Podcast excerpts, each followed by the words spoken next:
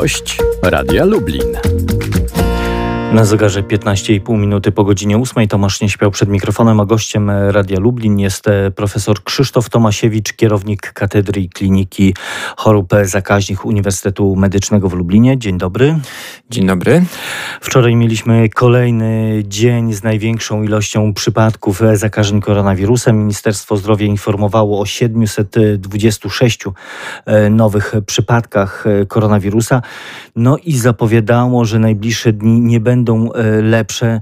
I to powtarzamy i słyszymy od e, kilku ładnych dni, że epidemia nie jest jednak w odwrocie. No to wszystko było tak naprawdę do przewidzenia i wielokrotnie również w tym studiu ja mówiłem, że ta druga fala tak zwana, bo ja nie, nie, nie przepadam za tym określeniem, y, a więc ten wzrost zachorowań no jest spodziewany, nie, nie musi być spodziewany na jesieni, tylko to może nastąpić właśnie lipiec, sierpień, kiedy no, zniesione zostaną pewne ograniczenia, y, kiedy y, ludzie zaczną się przemieszczać. E, myślę, że jednak e, tak jak chwaliliśmy wszystkich przez pierwsze miesiące za przestrzeganie tych e, zaleceń, to naprawdę ja byłem pełen podziwu dla naszych obywateli naszego kraju, naszego regionu, zwłaszcza, bo, bo to obserwowałem na co dzień, no to, no to jednak y, wydaje się, że tutaj no, troszeczkę na własne życzenie, bo zapomnieliśmy o tych wszystkich y, zaleceniach i, no, i to jest konsekwencja tego. A co się stało, panie profesorze? No bo tak jak pan mówi, pierwsze te tygodnie czy, czy pierwsze miesiące y, epidemii no, pokazywały, że Polacy naprawdę dobrze sobie radzą z przestrzeganiem e, tych obostrzeń. E, lato, rozluźnienie?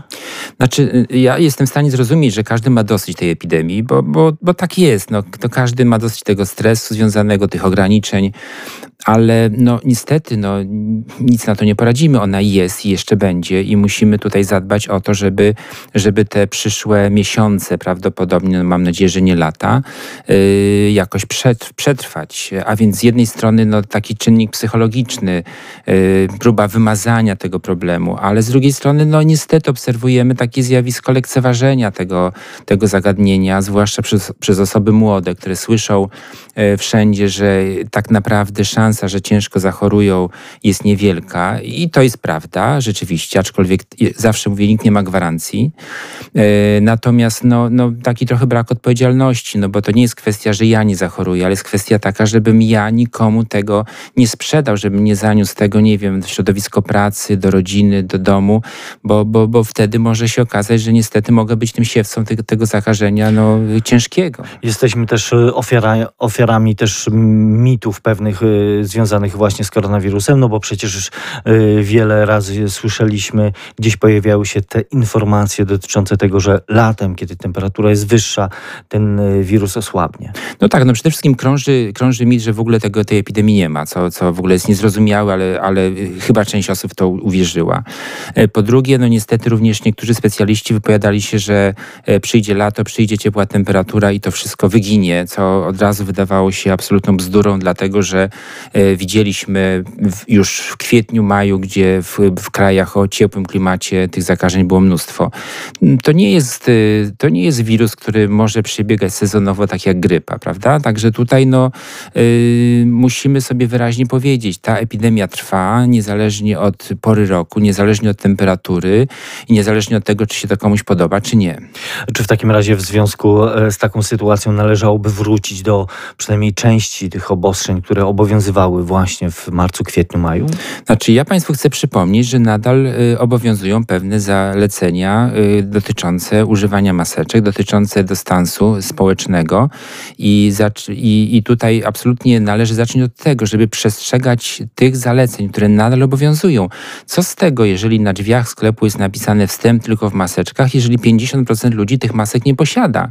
Co z tego, że jest napisane trzymaj odstęp 1,5-2 metry, jeżeli jeden człowiek na drugim w kolejce stoi i sobie nawzajem gdzieś tam na karki y, chucha. Także tutaj trzeba od tego zacząć. Y, y, zamrożenie kolejne, tak jak było to przez te pierwsze miesiące, no, jest, będzie no, prawdopodobnie katastrofalne w skutkach ekonomicznych. Także to musimy naprawdę spojrzeć na to bardzo szeroko. To nie jest kwestia tylko zdrowia chociaż to przede wszystkim, ale również pewnych konsekwencji takich ogólno, y, bym powiedział, wielu, wieloaspektowych, no, no przede wszystkim ekonomicznych, społecznych. No przecież mówimy o dzieciach, prawda, które mają zapewne dosyć już tego nauczania przez, przez internet, a więc no, bądźmy odpowiedzialni. Jeżeli teraz zadbamy o to, żeby się to wszystko nie rozprzestrzeniało, to mamy szansę na to, żeby przejść przez te kolejne miesiące w miarę spokojnie. E, być może jakiś efekt y, dadzą e, kontrole, które się odbywają e, w całym kraju.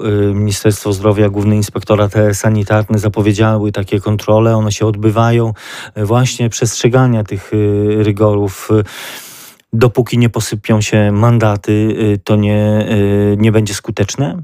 No, y, no niestety takie, takie, takie wnioski chyba się same nasuwają, natomiast no, myślę, że tutaj trzeba bardzo ciężko pracować nad edukacją. No, każdy musi zrozumieć, że to nie jest kwestia tylko, że nie założę maski, założę maskę, bo, bo się boję mandatu, tylko założę maskę, bo jestem odpowiedzialny, prawda? No tutaj naprawdę apelować należy do takiej mądrości każdego no, i zrozumienia, zrozumienia problemu. Apele to jedno, y, drugie to jest konkretne działanie. Resort y, zdrowia wprowadza takie dodatkowe rygory w 19 y, powiatach w Polsce, tych powiatach z największym przyrostem zakażeń. W tej chwili na tej mapie nie ma żadnego powiatu z województwa lubelskiego, chociaż z niepokojem patrzymy na powiat bialski i miasto Biała Podlaska. Te mm, zwiększone regionalne obostrzenia mają zacząć obowiązywać od soboty. To jest dobry pomysł. Takie rozwiązanie skutecznie, skutecznie skuteczne w walce z koronawirusem? Znaczy, pomysł nie jest zły, natomiast czy skuteczny, to się okaże tak naprawdę. Natomiast y, to jest troszeczkę takie mm, gaszenie pożaru, prawda? Y, a więc działania tam, gdzie już się coś wydarzyło. Jeżeli spojrzymy na to, co dzieje się nad morzem, co się dzieje w górach, prawda, gdzie, gdzie pojechało masę ludzi z różnych regionów, to pytanie, czy nie zacznie to się dziać, co dzieje się w tych powiatach, za chwilę w innych powiatach. A więc tutaj no, no właśnie, ja uważam, czy, czy że prewencja ważniejsza. nie będzie no dokładnie, czerwono. No dokładnie. Prewencja jest zdecydowanie ważniejsza niż tutaj działania takie na, na ad hoc. Y, równolegle z tą walką o zdrowie i życie pacjentów chorych, y, na ale także też tą, tą walką na poziomie administracyjnym, y, rządowym trwają prace zmierzające do stworzenia z jednej strony szczepionki, no ale z drugiej strony skutecznego leku na COVID-19. Zresztą ta, także te, te działania toczą się w Lublinie, także z udziałem pana profesora. Czy to jest tak, że sukces y, jest w zasięgu ręki? E, sukces myślę, że jest w zasięgu ręki, aczkolwiek ja tutaj zawsze studzę te, y, takie, taki hura optymizm, bo my musimy poczekać spokojnie na efekty tych naszych badań.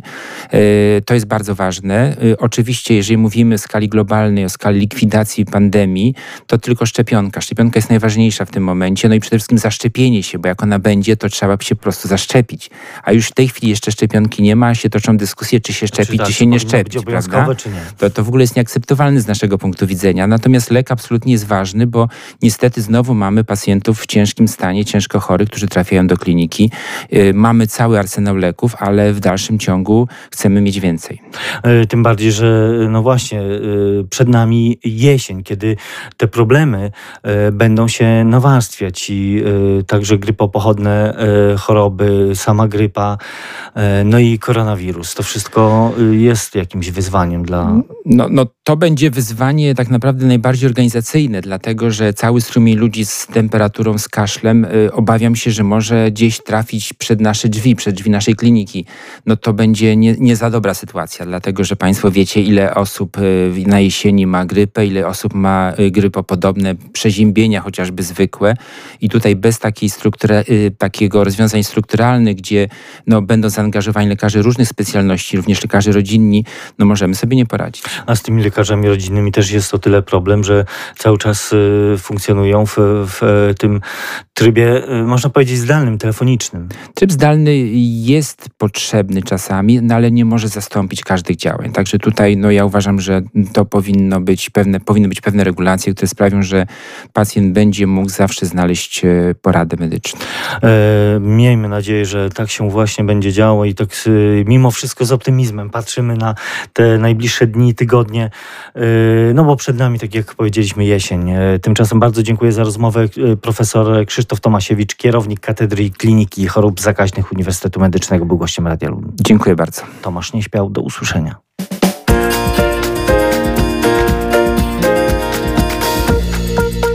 Gość Radia Lublin.